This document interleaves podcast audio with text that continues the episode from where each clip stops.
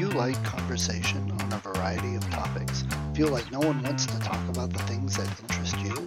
Tired of only hearing the same political, sports, or catastrophe talk? Yeah, we feel that way too. Join two high functioning geeks as they discuss just about anything under the sun. We can't tell you what we'll be talking about each week because we don't know where our brains will take us. It will be an interesting conversation though, so hang on and join us. Here comes the relentless geekery.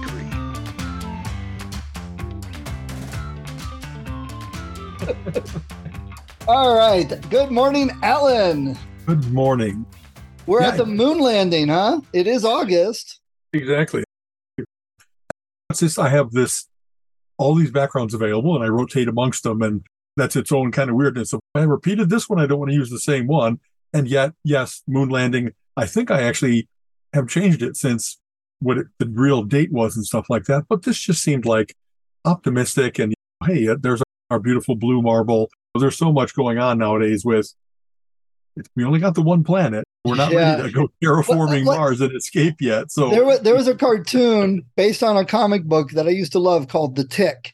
And yeah. there was a bad guy that wanted to blow up the moon, and his response was, "Well, you can't do that." Or they wanted to blow up the Earth. I'm sorry, they wanted to blow up the Earth. He was, "Well, you can't do that.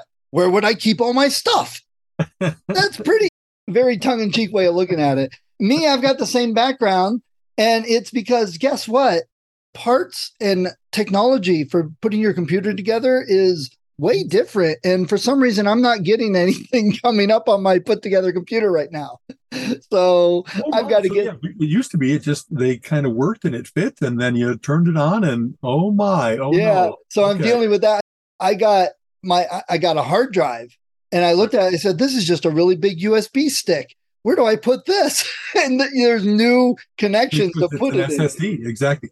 I think I mentioned Colleen's SSD in her MacBook Air has gone south. And I have done, I have all kinds of tools. I have TechTool Pro and Drive Genius and things like that. And they kept on fixing it and stabilizing it, but then it didn't stay stable. And so I kept, I was feeling really foolish and guilty over, hey, hon, I fixed it up and now I got to go to California. And then two days in, she's dead in the water. So luckily, besides her laptop, everybody has a phone nowadays. She has a work laptop as well, but all kinds of stuff that you do on your home laptop, if you really divided your life, you don't want to start mixing between. You right. don't want to, especially on a work laptop, you don't want commingling of personal files and stuff like that. So I bought an SSD. I'm sorry if I've we've already went through a little bit from a place called Other World Computing. That's great about oh, yeah. all kinds of Mac enhancement and other systems as well. And I have had difficulty getting um, it into the new Mac so that it's the bootable drive. I put it in. I say that it's the startup drive. Something doesn't work. So I swapped it back out. It has a little enclosure. I don't have it in front of me.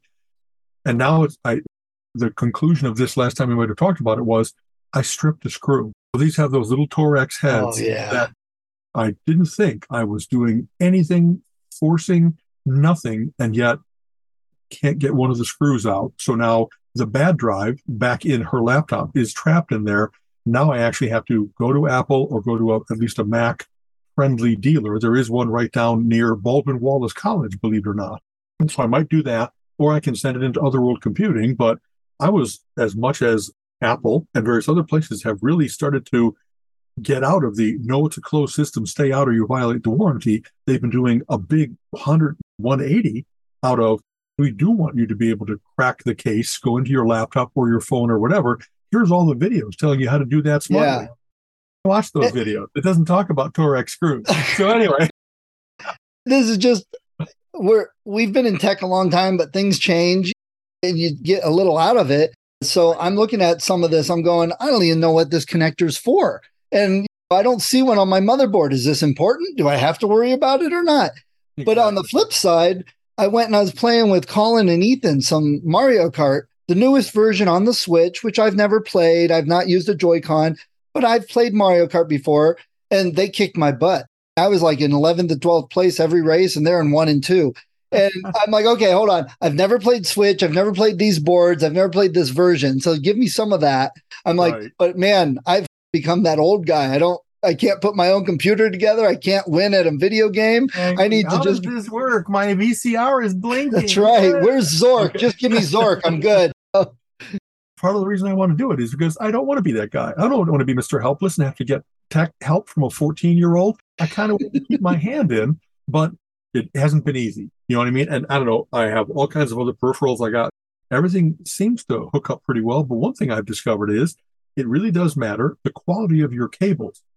I have various different things. I, I the house is Wi-Fi. I have that, but things like the direct route from my router to my laptop, I want it to be on an Ethernet cable because that way I get the best throughput. And in fact, we ran an Ethernet cable from here down through the floor to second floor, so I could jack into my at that point the TV, now into the Roku box, and then do a splitter and that kind of stuff. But something's gone wrong with that cable, and I'm like, I didn't kink it. I didn't. So I'm what am I going to do to replace these things? Am I really going to replace things going out to the second floor and have to rerun that? I really don't want to. Wireless is fast enough and good enough nowadays, but this little like yard cable between my router and my thing, this is really my, it's Skynet. It's the command center. I don't want it to be that something. So I made a point of buying like you, you go online and immediately like, even though I know a little bit about it, you're awash in not the difference in the tech specs, but the difference in the claims made. You know, for a long time, I knew that for stereo, for instance, when they talked about, oh, you should have gold instead of copper and you should have all the threading and shielding and so forth. And 10% of that is true and 90% of it is hype.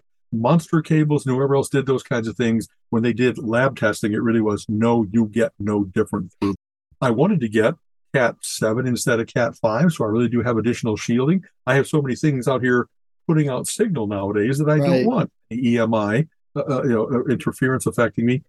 And because the Cat 7 is five bucks instead of four bucks, why wouldn't I spend a dollar for the premium cable if it was 25 bucks? Am I an idiot? Am I really going to do this out of Right. peace of mind, but more like paranoia? So those cables are arriving today, and we will see whether did. And I'm not used to a cable. Did it honestly? Did I kink it? How did it spontaneously stop working? Is Right. Port on my router bad? Is the Ethernet port? It's like a Ethernet cables technology. get installed for decades without moving. exactly, and by guys that kind of like they they treat them rough. Yeah. stay working. So I have to, I don't know, let me think how to say this. I have a number of diagnostic tools, TechTool Pro being one of the ones I mentioned, and I specifically check my Ethernet port on my Mac and it's fine. So part of the discipline of doing the debugging is step by step, eliminate what it could be, and then what remains, however improbable, must be the case. I'm sure Right. home. When it really is, I've never seen this before. How did how did this go wrong? it's weird to have something that's worked all the time, like as if your car stopped and it's it has always worked. I've done nothing different. You don't even know where to start because Right. something that you was Well- dependable.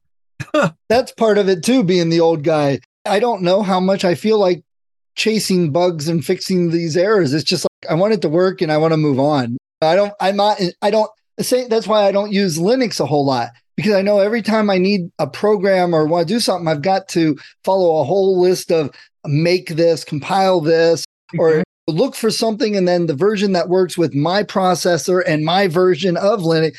And I'm not saying that's bad. It's just I don't care to do that anymore. And when I ran my cable down to what's going to be my new office whenever the computer works, I was crawling through the attic and sections of the attic that have not been accessed literally for decades. And I'm going, what the hell is this? This has been up here since I was born. This is I don't think we need this after 50 years of not using it. Let's get rid of some stuff up here.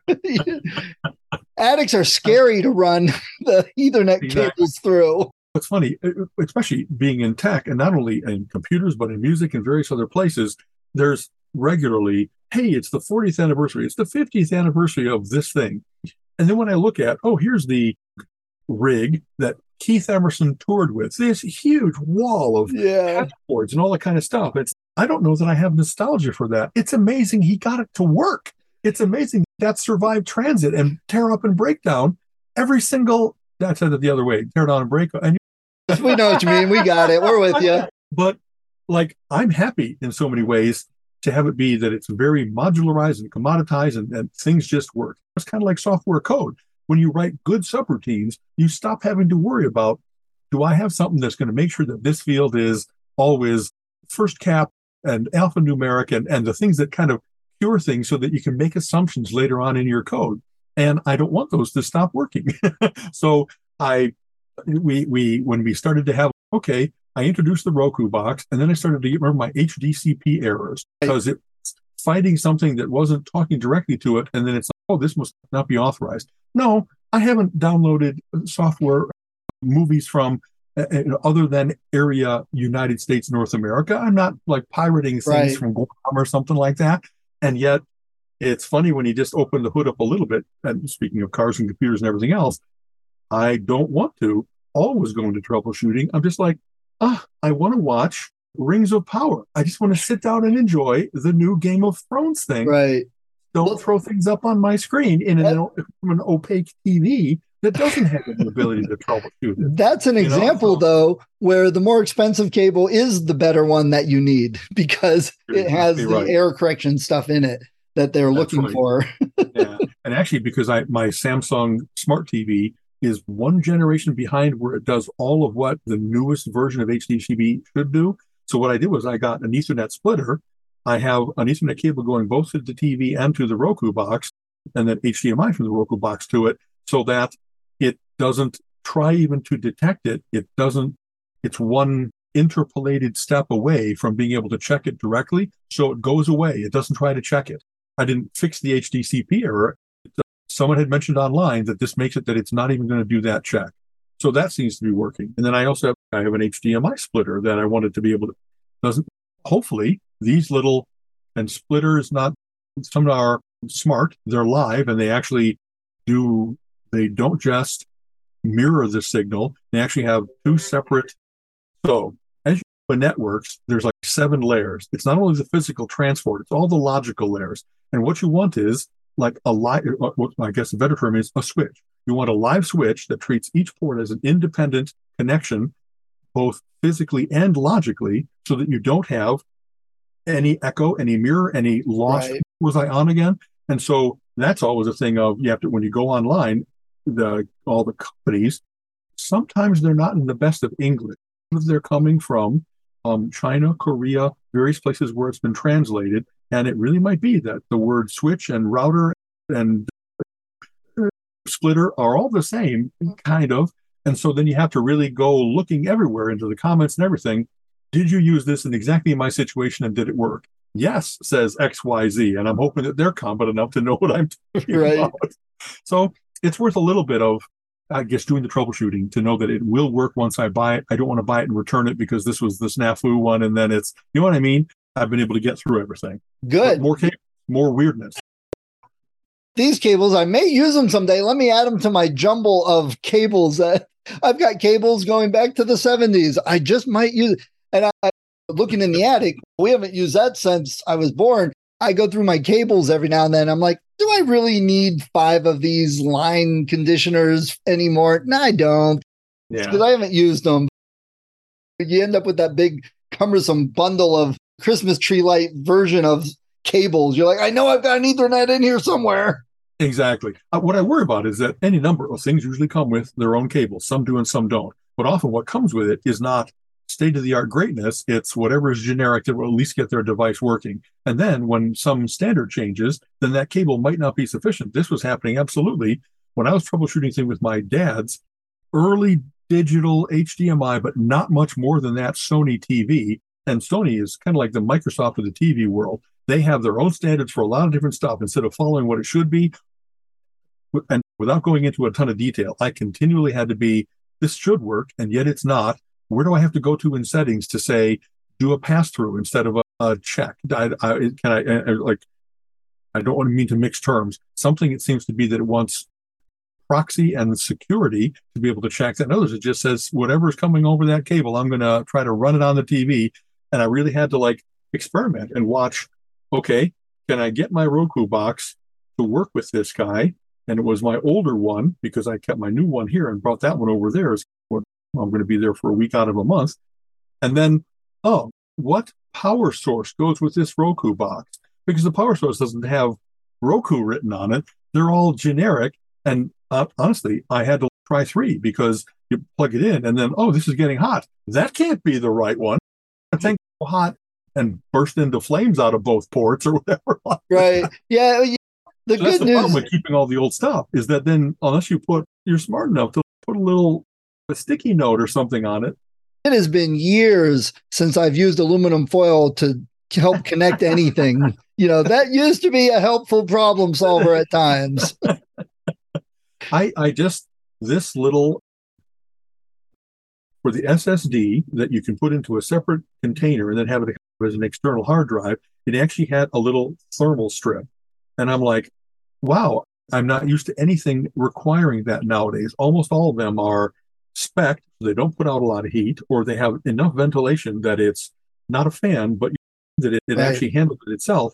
And so then I'm like, I don't, I got nervous over have anything that could put out enough heat that it might actually kill the component if you don't do it. Um, they've seemingly solved that problem, but not for this one. Is it because it's the terabyte size instead of the 100 gig size or whatever, and that the more density you have, the more heat you put out, and the more you have to dissipate that. It's death for components. I'll see. I did Yeah. indeed position the, the little heat guy on there and stuff like that, but then it makes it like snug, and then you're like, well, I hope I did this because I would have thought you'd want to have circulating air as a way of dissipating the heat, but this guy, who knows? Yeah, I, I Yeah. just here's hoping. I, could have made a Right. two hundred dollar mistake. Okay, I got to ask. So you sent a list of a couple things. You, you the two things that I was unclear what the topics were was you said Philadelphia and our little fiasco with Sonder. So Wasn't sure what those were. and exactly, I'll just go into this briefly. We have had fun where Colleen has business meetings all around, like Ohio, Pennsylvania, occasionally down in Kentucky, Indiana, etc. Sometimes when you have that business meeting on a Friday or a Monday, we get we say, why don't we make a getaway weekend out of it? We'll go down. You're driving there anyway. She gets her mileage paid for it. Right. There's no manipulation here. We're not cheating anybody. But as long as we're doing it, then we look for where's the nice hotel and you know what's the good breakfast place, whatever else it might be. She had a meeting in Philadelphia that had taken months and months to line up, and so finally, when it got scheduled, we said, "It's a long drive. I will chauffeur you. We'll stay. You, you need to be downtown." And often when we go out of town, we'll be like, well, "Let's uh, stay outside at a fifty dollar room and drive in and save some money." In this case, it was right downtown. Client is two blocks away from a Sonder hotel that we found. Sonder seems pretty cool. They're a company, a, a hotel company that seems to make bo- boutique hotels out of older buildings. They retrofit them. They add Wi-Fi and soundproofing and modernize and better the bathtubs and beds and all, and they're all like nice and white and modern art on the walls. They look really cool. And I'm not used to boutique hotels because boutique means many dollars, but this seemed to be the co- good combination of it's right near the client. We're going to be only there for a couple days. We've never tried a Sonder before. Let's go for it. It does sound cool. I that that's it fits right along with stores and stuff. You got stores now that are very niche, focus on one thing rather than stores that are everything to everybody. That's kind of the same thing. Exactly. Get these little like we have liked extended stays America in the past because we not only like having a hotel room, if you have just a, a fridge and a stove, you can also really enjoy. I have a place to put my soda pop and cool instead of having to go down the hall to get ice. And if we want to just grab a quick meal instead of going out, we've noticed when we go out every single night and have, I don't know, more food than we usually have or richer food than we usually have, it puts us off our feed. yeah. So it's okay to have, I like cereal in the morning, or I like, we'll go to Subway instead of something fancy.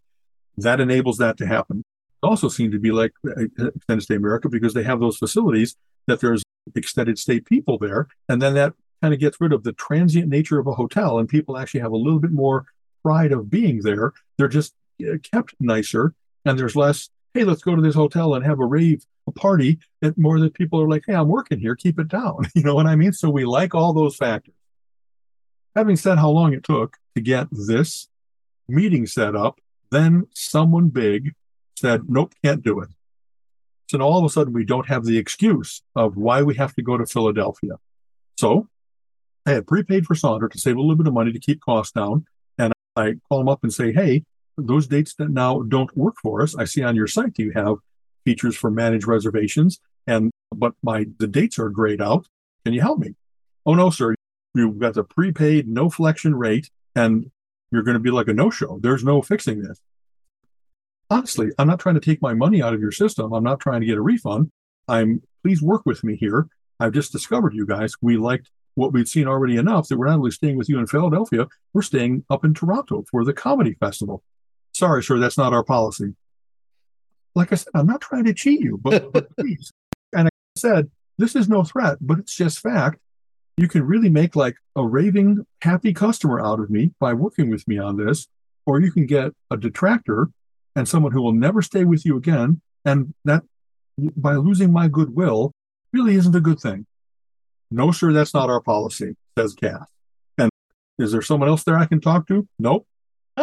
no, no manager to send me up to that might think that wow. it's not just you with your script, but it's and maybe you're empowered and you can do things, but you won't. So I we are still going to Philadelphia despite the business meeting having been moved away. We're going to have a nice getaway weekend. We'll stay in our Sonder. We didn't cancel and then lose the money. And yet now I have this terrible sour taste. And so to, to step back from it and get philosophical, I and I, of course, there were, I wrote about this a little bit on Facebook because part of what you do is to talk about it so they right. can see that there really might be some ramifications. It's the prisoner's dilemma. It's not that you've just done me wrong once. Now you have me telling this story forever. That can't be good. All my friends that think I'm relatively decent and canny. I'm not trying to cheat anybody. I didn't make a reservation, then try to get out. I'm not asking for more services than what I paid for. It's just that there's no room here for compromise? No, there isn't. So we're going to do the best that we can.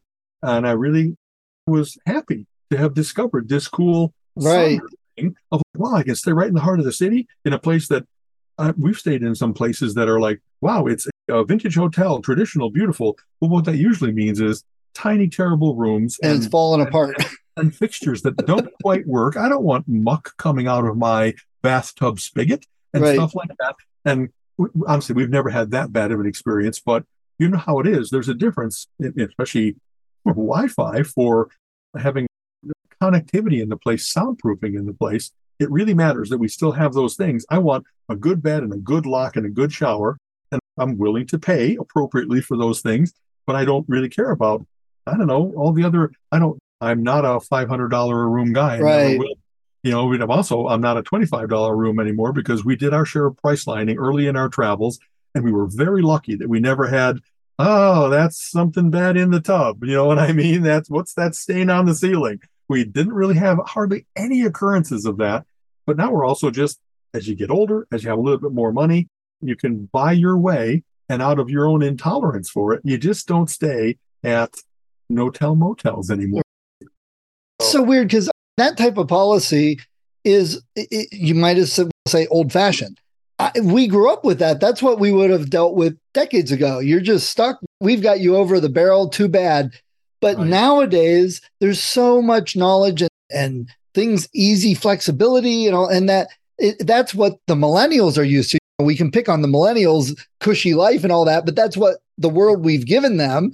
So to have a company that says we can't do a single thing that's I don't see that being a company that everyone raves about and talks about, like you said. And just that the fact that, and uh, again, I had people that were saying, you, you signed the contract, the deal, and I'm not trying to rid of anything. I'm trying to go whatever that next step is of, is there anything that you can work with me on? I'm making no demands. I'm kind of asking for mercy.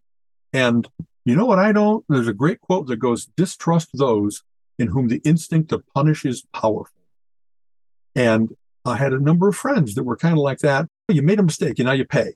It's, but it's worth asking. It's and, yeah. And again, I'm happy to tell the story of I I asked and they didn't, or I asked and they did, and then I'm like, I'll be all really happy if they did. I'll be really like, look how cool they were that they right. me over the barrel, like you just said. And I don't know the fact that there are so many options nowadays. It's a ridiculous stance to say unless they were the only game in town. But downtown Philadelphia, all you got to do is go on the map and there's 20 other hotels around, et cetera, et cetera. It's, it's in defiance of capitalism. They're not acting as if they really do have like competition for my dollar and for my future dollar and stuff like that. I just, it offends me philosophically to have someone take such a hard stance when little bit of flexibility. It's about it, it's like um, when we started to have sentencing that had mandatory sentencing, and you were finding out that if you did any kind of this crime, you got 20 years. It's what happened to mitigating circumstances? This person didn't do this knowingly. They were a mule that something was slipped into their backpack. Nope, they had the drugs, they're going away.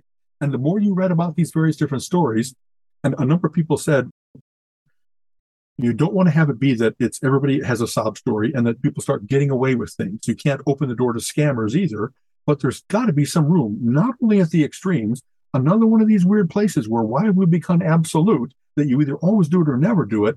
Instead, it's worth taking that two minute moment of thought to say, okay, this guy's 63 years old. Doesn't seem like a young kid that's looking to get more for his scooter right. rental should have. This guy, he sounds like he's in a bind instead of trying to get away with anything. Uh, the more that I described my circumstances that I thought would be, I don't know, at least worth listening to, persuasive, then it's wow, I that's so weird to have someone just say, sucks to be you.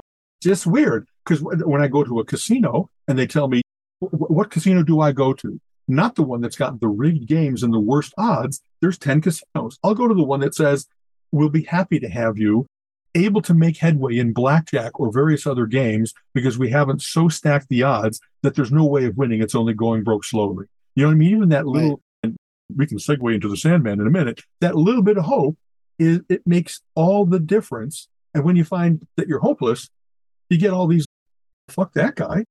I, I won't go to someone that there's also sayings along the lines of when you see how people treat subordinates, track to that because that's how they'll treat you when they think that you're in a position of less power. Like a waitress, you know, when you see a date that treats a waitress badly or something like that. And having said that, that's what I think of. If that's Sonder's corporate policy, if that's the script that she has, I don't want to have to take on all the risk. Another way in which society has gotten weird in the way that companies used to work with you on anything where there's risk reward trade offs. And nowadays, companies specialize in how do I set everything up so that I reap all the reward by making the public take on all the risk, by right. making my partner take on all the risk. Any contract where you can't just say, how about if we swap them? I get what you were going to get and you get what I'm going to get. Oh, I'd never do that. Then how do you think this contract is fair if right. you wouldn't even take oh. the other side of the deal. Yeah, that, that's oh. a big thing in the author world is looking at the contracts and what some of these companies promise and what they do and the cost and all that.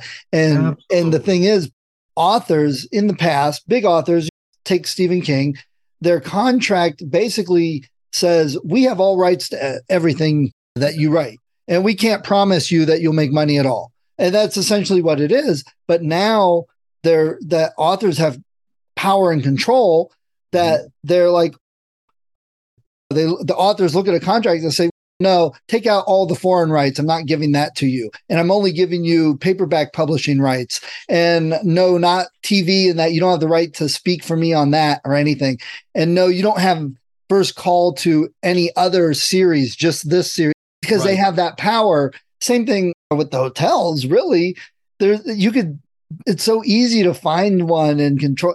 So that makes no sense. Yeah. I went here a good example of customer service. I went to Taco Bell the other morning. Stupid. I, I, a couple years ago, I realized that some Taco Bells serve breakfast, and I'm like, oh. I want to get Taco Bell for breakfast someday, but I've never really been in that right. position. I'm not going to go out just to do it. Right. So Sunday morning, I was in a position. I'm like, oh, there's a Taco Bell breakfast. I'll go get some. And I was in line forever, and there's only two people in front of me. And I'm just like, what did these people order? And right. I'm just like listening, no big deal. And I get up there and the guy's I'm sorry for the wait. I'm like, yeah, no big deal. And he goes, There's only two of us here. We're swamped just trying to do everything. And he gave me places. Yeah. Um, he gave me two coupons for free tacos. And I'm like, sweet. And I was happy. I wasn't even upset, but they did yeah. it proactively. So yeah, I wasn't yelling at them. I imagine they probably got some people coming up that morning. I waited for one and a half minutes and I should have already been having my. Come on, folks. You got to chill out a little bit. This it's funny. This is one of the last things that I mentioned in the long list of, hey, let's catch up on two weeks worth of nerdity. It's just an overall comment on society that Colleen and I keep. Does it have to be this hard? everything seems to have gotten just a little bit less harder, a little bit less competent, a little less joyful. And it's the whole combination of it was it the great resignation that everybody decided they didn't want to do whatever job they were doing. And I want people to better themselves. Fantastic. But then the company has to commit to get your new people trained or whoever is staying around, don't work them to death and make it that they're exhausted or angry. Make it so that we're still all in this kind of together. And Right. so in that way of when I go to Subway and there's one person working and they're running themselves ragged, and I almost always now go like late lunch instead of lunch because it's weird to see someone just getting frazzled, getting, wow, I just have too much to do. And there's no fixing this until the manager hires another person. And can they, if margins are slim or COVID Right. is still around or whatever? And it's not just service obvious things like that. It's things that used to work Amazon wise. Now it's sorry, there's a delay and it'll take a while and we can't even give you a date. And like, wow, it used to be that you were information rich. And one of what one thing you try to do is set expectations. So I'm ordering things for mom's supplies at the facility that she's at out in Brookdale. And we got to make sure I ordered like the 12th or the 15th because almost always it worked. And then it stopped working. So do I have to find another supplier? Do I have to order on the 10th instead of the 15th? Because uh, it doesn't matter what's going on between Amazon and me. I can't have my mom not have her little bedding and stuff like that that she needs. And so the number of examples that we could start naming of all the ways in which things have gotten, I've talked about, hey, I used to be able to order with some reasonable expectation, used things through Amazon. And it seemed that everybody decided to say, you know what? I don't really care what condition it is. I'm going to call it like new to get you to buy it. And I'm hoping that the hassle of returning is going to be just enough Right. to eat it. And, and name, name all the other ways. Every time I go to It's Oh. almost, and, and this isn't a, a completely accurate statement. I understand that.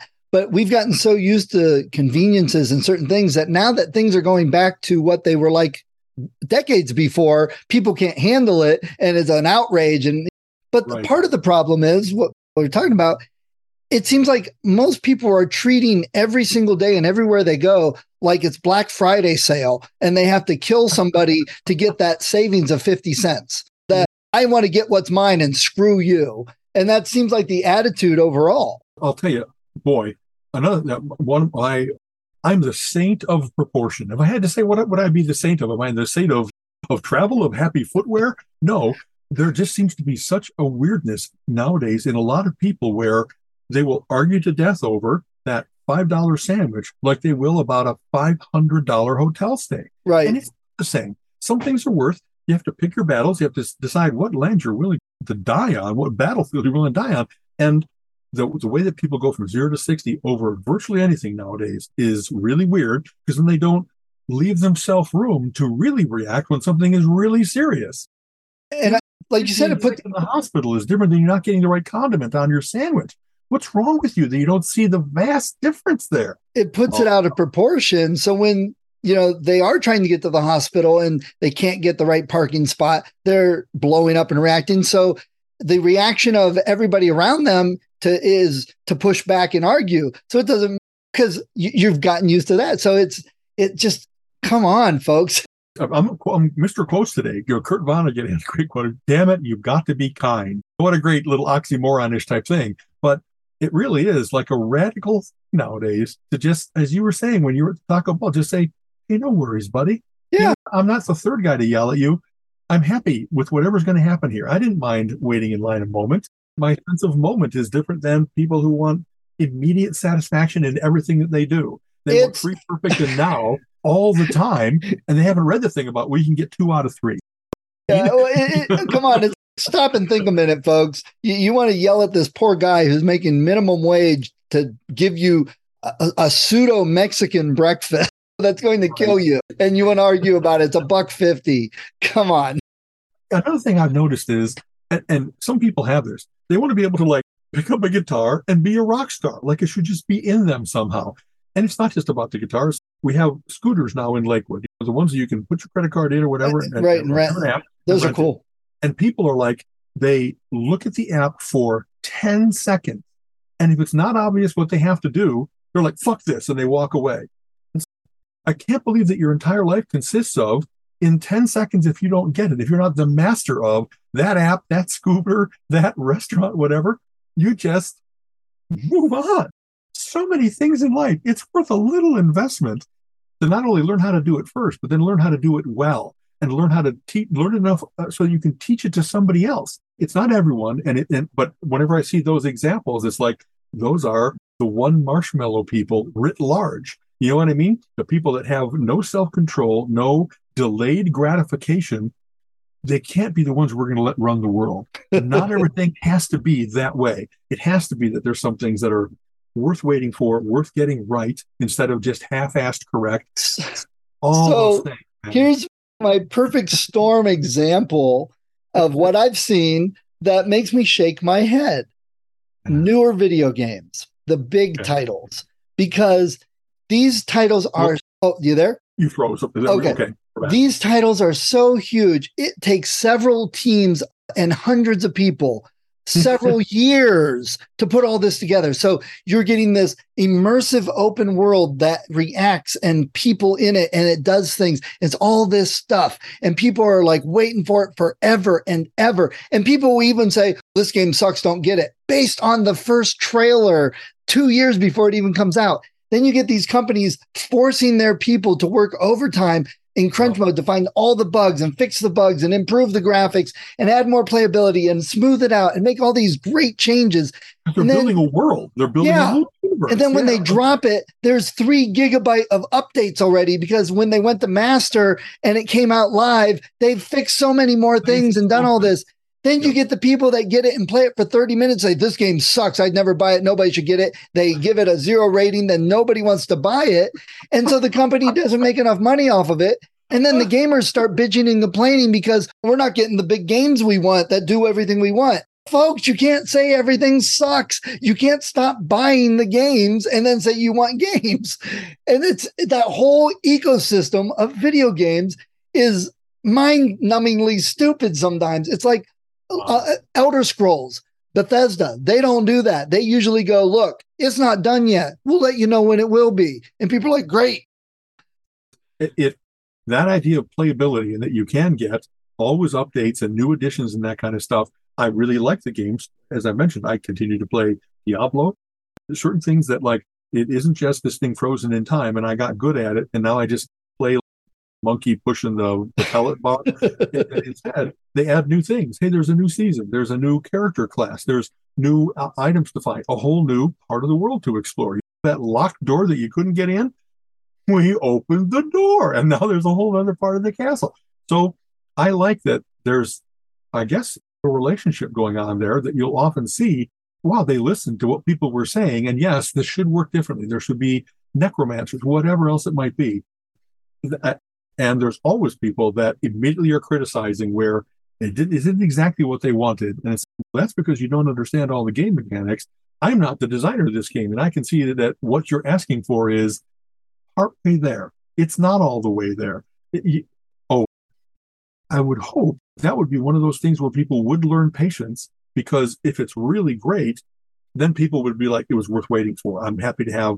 I, I can conquer in a weekend. I want a game that's going to take a couple weeks and get my money's worth, get my re- replayability's worth, and yet maybe not. But There's the loudest people, the loudest ones are the jerks. Yeah, they're the ones that say everything is horrible. That mm. I've run into these people and I look at them and I blink because it, I'm broken because they say how they like Star Wars. I'm like, great. W- what do you like? I don't like the first one because Luke's acting is so horrible and whiny and I can't stand it. And I don't like the second one because the special effects aren't that good. And this and that third one sucks because of the Ewoks and the prequels were just horrible and nothing like, like okay, you just named every freaking movie and didn't like a single one. So what do you like? Uh, right, I don't right. get those people now, I'm not saying you have to say, oh, I like Star Wars, so I like everything Star Wars, but let's be intelligent and decent about it. We can discuss what we don't like about I hate midichlorians. If anything should be taken out of Star Wars, take out the midichlorians. And my reasoning for that is because the force was mystical, it was magical, it was a fantasy. You put in midichlorians and now it's a bad Star Trek sci-fi show. Biological, etc. Okay. Yeah. And that's my thing. It leave it doesn't need fixed. It doesn't need to be something else. The fantasy is fine. And I was going to say that about the games and stuff. Not and some companies are discovering this and following this. Not every game has to be 500 million people playing one open world at the same time with a season with new content every 6 months. Give me a good platformer that I can work through and with good graphics and fun gameplay, Right. good Just theme. me, not worrying about coordinating. Yes. And- And uh, there's a lot of indies that are making games like that that are getting big and popular, and companies are going, wait a minute. I thought everybody wanted a first person shooter open world game for everything. No, not everybody wants. We've had those. I don't need another first person open world shooter. I've got five I could go play right now. Yeah. It's a little bit of jumping to what I had talked a little bit about. Yes. One of the reasons that I love going to makers fairs and that, uh, and I, not only me, but my older brother was out there in California for this last week. And we were visiting mom every day and working on the house to get things, something fixed and get ready to sell. He was really good at fixing the sprinkler system.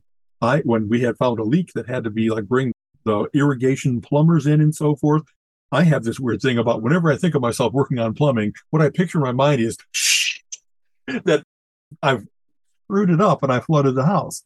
Whereas it's much more like any other computer system. You check each of the cables and make sure that they're working like they should, and that you can only have five on this cable because that's how much bandwidth you have.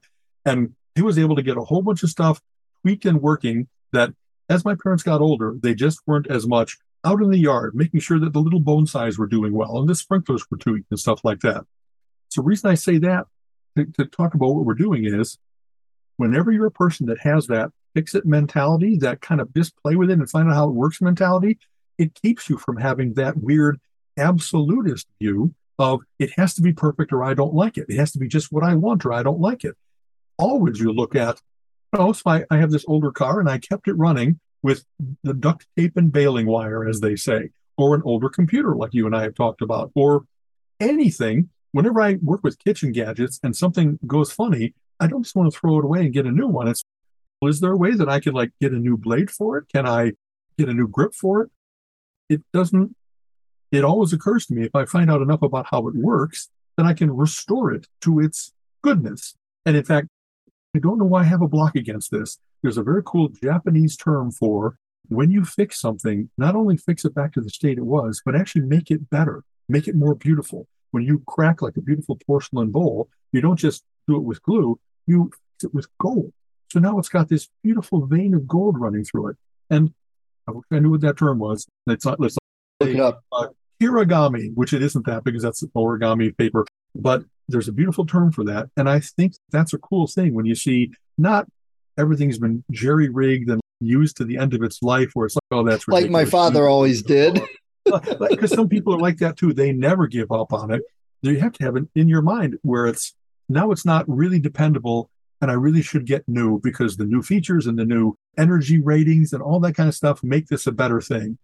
But there's something very cool to not live in a disposable society as well and Right. really be just willing to, to give it a shot and to say, well, that you kind of talk to your things, buddy. I'm sorry you're hurt. I'll fix you. You know what I mean? Instead of just being, you failed me. Out you go. you know what I mean? right, There's, right. there's something. So yeah, I got a story for that because I agree, and there reaches a point, and some things nowadays aren't designed that you can upgrade, fix, and keep going. So my mother, when she worked, drank coffee every morning, made a pot of coffee, and you know, she had a coffee pot, simple coffee pot, but it, you could program it so it would go off at a certain time. So when she woke up, it was brewing, Yeah. ready to go, and that was nice. That after a while, that burnt out, didn't work anymore. The little electronics. She could still make a pot of. Coffee. Then she Right. was using it, and the handle fell off the pot of coffee. She's like, "Okay, I've had the. I mean, literally, she had that one coffee pot for fifteen, almost twenty years, something like that. It was old. It Coffee- fits her perfectly. She wants it. but- Yeah, they're cheap. They're 25 bucks in the store for a simple po- coffee pot. Nope. My father said, Oh, we can still use this. And he got a coat hanger, the old metal coat hangers, and wired it to hold the handle on so it would wobble as you're trying to pour it and stuff. There, now it works. You can keep using it. Hold on. then that weekend, he went out and said, Hey, all my wood projects, I'd like to get a table saw. I was looking at this little table saw. It's 300 bucks. I can cut my stuff. So he went out to get it. He came home with a $750 table saw because, whoa, it's bigger and better. She goes, Right. Now I have to use the same coffee pot. She threw it in the trash and went and bought a new coffee pot. That's my father's thinking. And we we just bought a new toaster because it was one of those things that the older toaster was 20 years old, had served us well, but it's also what's a new toast, toaster cost? 25 bucks. I'm an expensive resource. Am I spending an hour on this when I'm worth 200 bucks an hour? It's Right. like I could have bought eight toasters. You know what I mean? Sometimes that occurs to me as well. So I guess everybody makes their own compromises. They work on what they love working on or that they have some emotional investment in. But I like that easy chair. I don't want a new one. I want that one with the recliner fixed and whatever else it might be. And sometimes part of growing up is just saying it reached the end of its useful life and you're going to have to get a new one. So Right.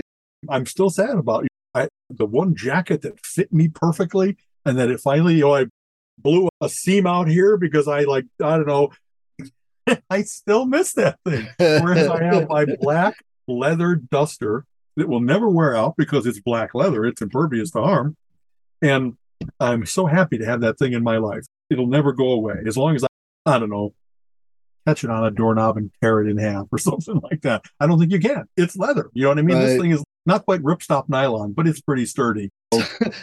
About 22 years ago now, I bought a whole media setup, had a media center with a nice big TV, a surround sound.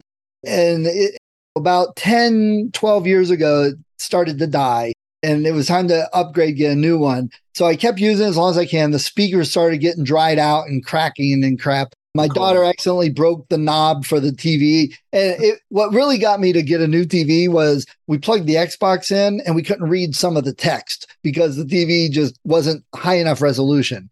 Okay, now I need a new one. But the media center, so we're like, huh, this new TV is a widescreen. The old one was a flat, a square CRT. Okay, so we had to take these dividers in and pull this thing out. So that, okay, that fit. But now, yeah, so now the top part was a little wobbly and it started to come out a little bit. And so we like that because we have Kinect, so it sits up there just fine, but I don't like it wobbly and ready to crash.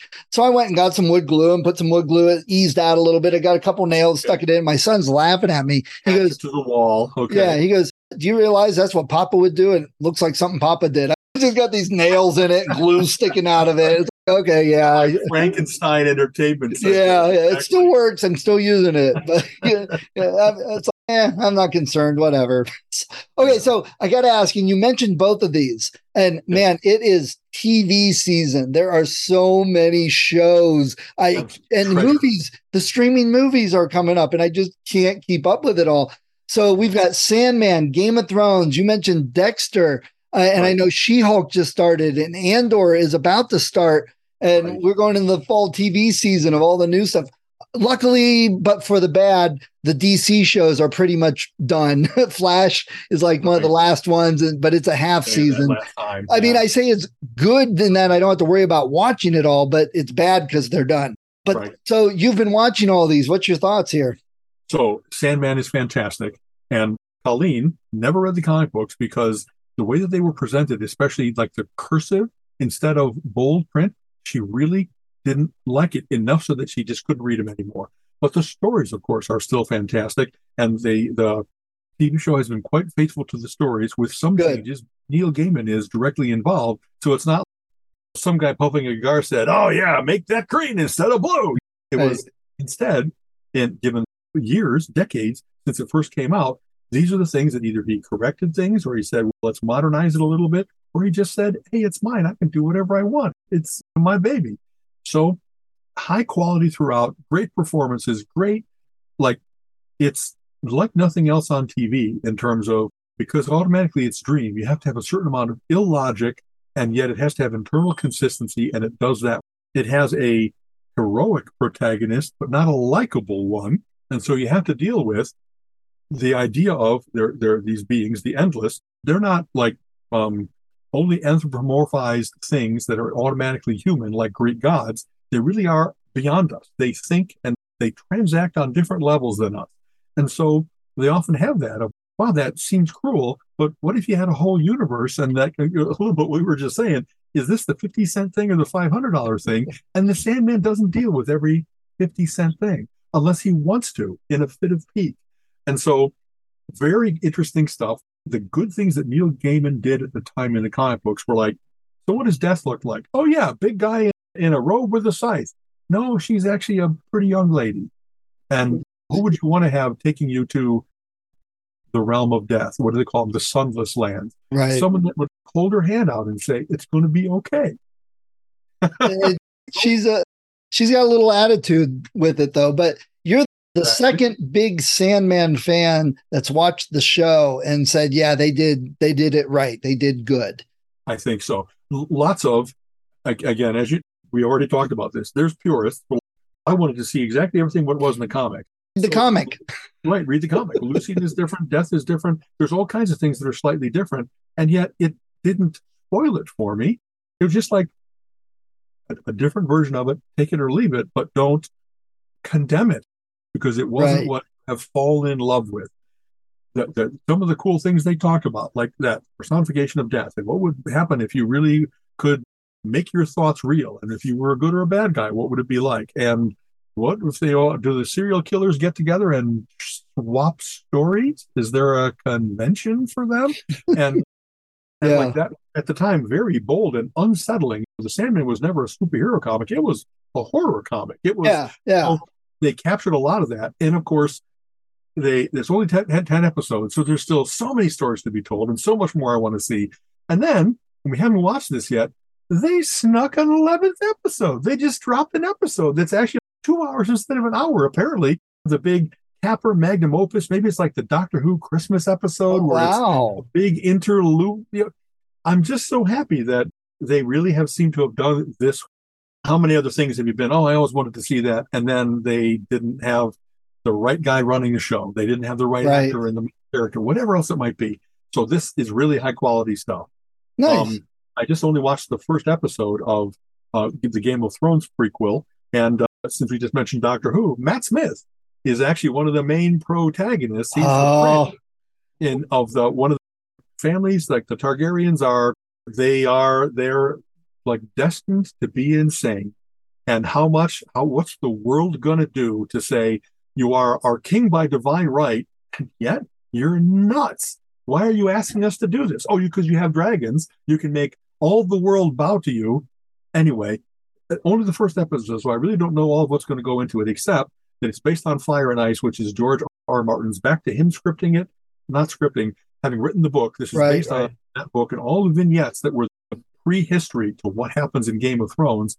And there's so many good stories in there that if all they do is just kind of not only keep the same cast of characters, but keep diving in, showing various different episodes as to why things came to be as they were, I think, and it, it's the pageantry. It's all the costumes and a dragon in flight and oh man, an orgy and whatever else it might be.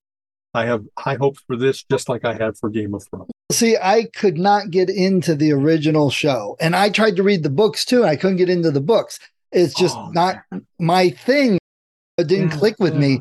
And what we were talking about it over the weekend, and somebody said, if you get through the first season, it gets good in the second season. I'm like, why do I want to watch a season? I've got so many shows I can go watch that I enjoy. And the same with books like The Wheel of Time. I want to watch that series because I didn't enjoy the books as much. I read it and I'm like, the first one, I'm like, this is really just Shannara. It's the exact same story. And then somebody said, oh, keep reading because it gets better. I'm like, when? Halfway through book three. Well, these are 800 page books. I'm not going to read all of this. But you're asking me to invest a lot. yeah, like with the same, before it's good. yeah, it's like, uh, but like you said with the Sandman, some people want, here's the comic. I want to see frame for frame. I don't see the point in that. I want to see what works good for a TV show. Now, I do like some of the things we've watched, the movies, the TV shows. They'll throw a scene in there that's taken from a pa- panel in the comic book, and it's like, oh, it's exciting. But if it was frame for frame, the comic book, eh, I could read the comic. I already pictured it in my head. So I want the story they're telling here. And they've trained me. I don't have a problem with multiple worlds of stories. And in fact, I really do like that when they diverge enough from the original material that you really have to pay attention to be like, okay, so why did they do that substitution? Like, for instance, in one of the episodes, there's a reason that the Sandman was not there was somebody impersonating Sandman, if you will, while he was trapped.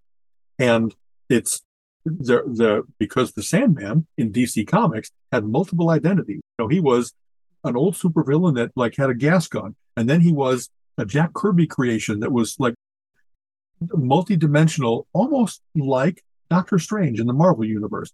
And they changed that and who Lyta Hall is and Hector Hall, and they've changed it enough that I'm like, okay, what? Why do they do that, and what are they going to do? So I'm curious. Instead of being, oh, they shouldn't have changed that. Like, cool. What? You know, there's a new mystery instead of just running through what I already know is going to happen. I right. don't really enjoy that kind of pantomime. Having said that, what's funny is I also mentioned so I discovered a new series by Mark Greaney yes. Um, about the Gray Man. They the reason I discovered the books is because they just had a movie, The Gray Man, with Ryan Gosling and Chris Evans as a villain. Oh my God! But he's Captain America. I really like whatever that genre is that says the Bourne books, the Orphan X books, and now the Gray Man books. A guy who used to be an assassin covert agent. He has a falling out with the agency, often because he didn't do anything wrong, but the agency is corrupt, but not everybody. So there's some allies. And that whole tangled, what did Le Carre call it? The wilderness of mirrors, where you really don't know who's telling you the truth. And there's some alliances and some fallings out and all that kind of stuff. But it's the thriller aspect, the doing the spycraft and all of that and like great fight scenes. You know what I mean? If you're really an amazing assassin, these, much like every other Clancy book, and I think that he also, Mark Greaney, either co-wrote or ghost-wrote a couple of the Jack Ryan books. Oh. There's like loving, let's say, fetishistic descriptions of weaponry and armor and that whole world of if you're in that world, you care about exactly what bullets you use. And there's yeah. all kinds of data that. It's ammo sexual is how I've heard it described. So it's and so it's kind of cool because not knowing much about guns. I do from reading about them. Anyway, right. they're really good. At least the first one that I read was immediately like, these are really good. And oh, it's a series. I think I'll go online and see what I can find, either new or used, and the price is right. And so I think I mentioned this before. One of the ways that I justify total purchases that I I don't need it, but I want it. I collect change over the course of my various different shoppings and stuff like that. And I have like quarters in the car in case I need to use a meter anymore. Some of this is going away because every meter has an app now. In a lot of places, you just use your card instead of getting change. But I still have this habit of over the course of months, you accumulate 50, 70 bucks worth of change from all the various different shoppings that I do. You take that to the Coinstar. You don't turn it into cash because then they take a cut. You turn it into a gift card or, or Amazon. So here I am with 70 bucks worth of credit. Huh, now my, my books cost like 90. I can get my that whole series of books for 20 bucks. Nice. Kind of. It's found money. So it just amuses me to do most of the time I don't do it for myself. I'll be like, oh, I should get something for Colleen. She'd like a, a nice, pretty new parasol. You know what I mean? That's how we so it, I like that. I like discovering something that and a lot of times I don't mind the hunt. Sometimes it used to be well, I'll go to half price books and my two booksellers here in Lakewood, and I'll see if I can find them in good conditions. And I've gotten frustrated with that in terms of, yeah, there's 10 books in the series, and I found one, three, six, eight. Right. I haven't found number two, and I don't want to read three before I read two. So how much further am I going to expand the spiral of my search until I find the somehow missing book number two, Amazon? so I have often now just said, I want to read them, send them to me. Instead of the treasure hunt used to be so much fun the going, the, the smell of a bookstore, that wonderful smell of old paper. And yet sometimes I do that and I just like, what I want is a stock of books so that when I go out to California, I always have a novel to read on the plane.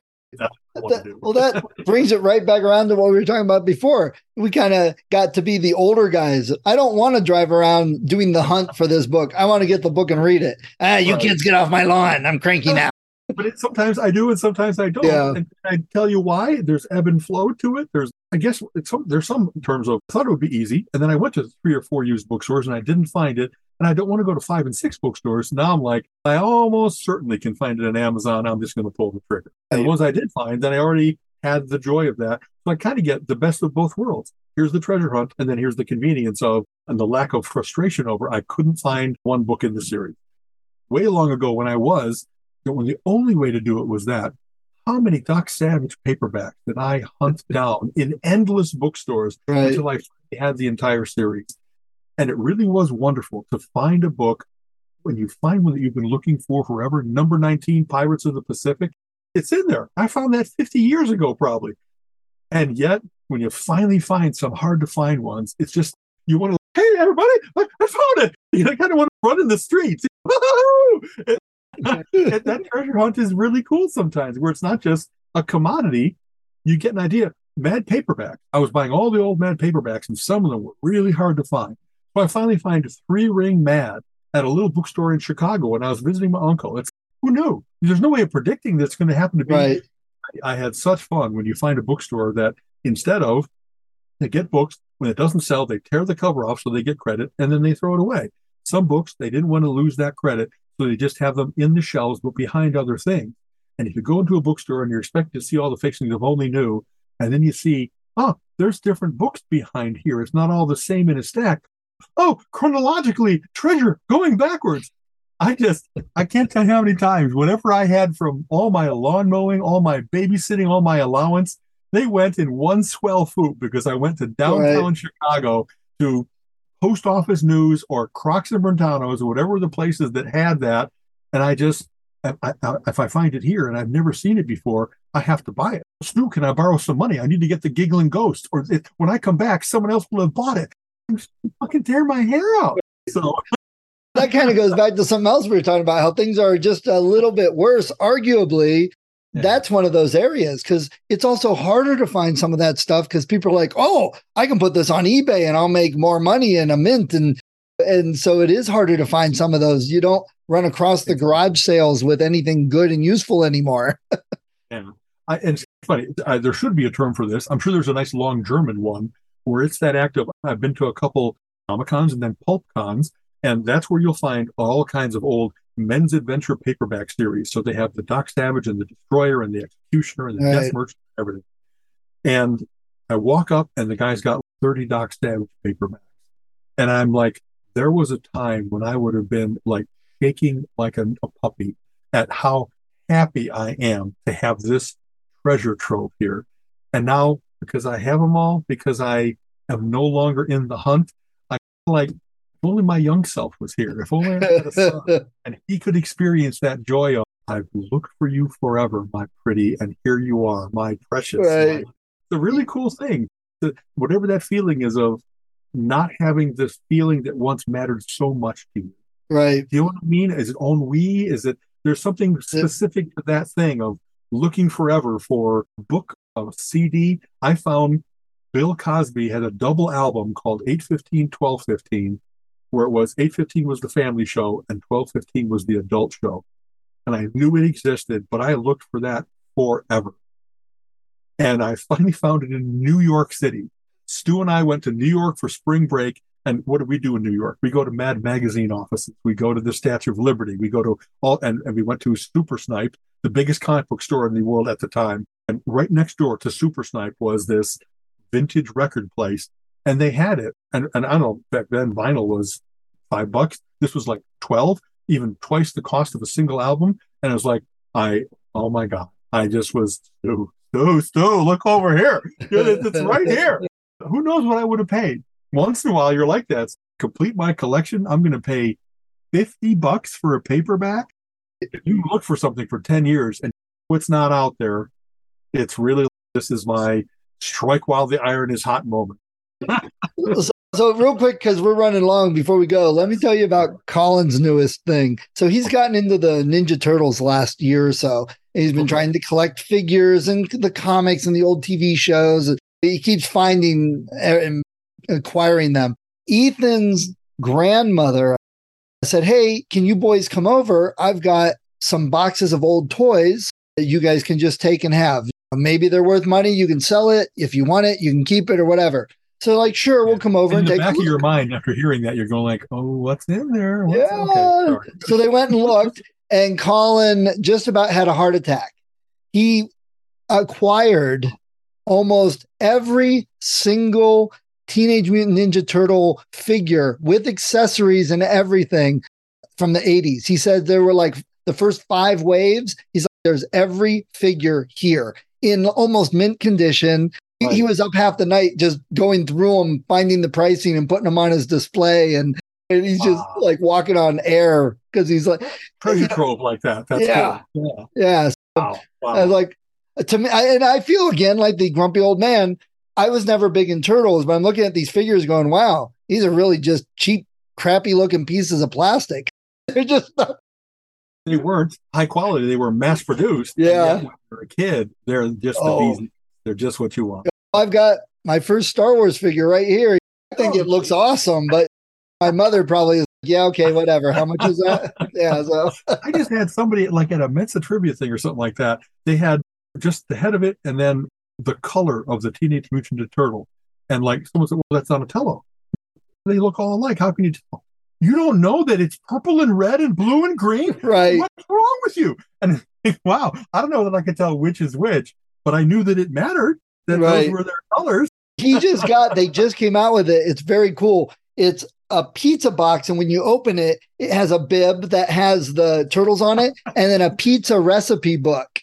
So Oh, it's in a so pizza funny. box. Yeah, yeah, So- because that was their food of choice. Oh yeah, definitely. So as usual. We really caught up on a lot of stuff. yes, I'm, I we're both so busy. I'm glad we're still able, still able to fit this in.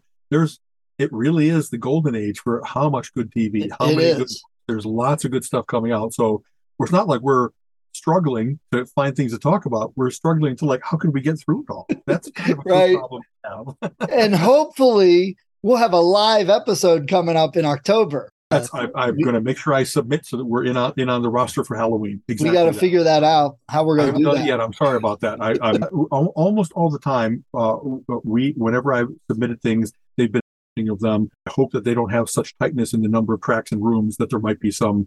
Uh, Yeah, I put in for my two talks. I haven't heard back from Lacey. I haven't heard back from her yet. I might hit her up. It's still early for that. They may be just collecting everything right now. I, thi- I think it was the reason I haven't jumped on is I think through maybe end of August is when they're collecting all the things. They do have some cutoff date, and then they start to actually work on what goes in what room and, Right. start to put together. Okay. All right, All man. right. Take Talk care, to you Steve. later. Always a pleasure. Okay. Bye bye. This has been the Relentless Geekery podcast. If you enjoy our conversation, please subscribe on your favorite podcast uh, app and go give us a review, give us some likes. It would help a lot. Check out our website, relentlessgeekery.com, where we have links to our Facebook page, join the conversation, and go check out our YouTube page, where we have the video of this and other episodes. You have been listening to the Relentless Geekery podcast. Come back next week and join Alan and Steven's conversation on geek topics of the week.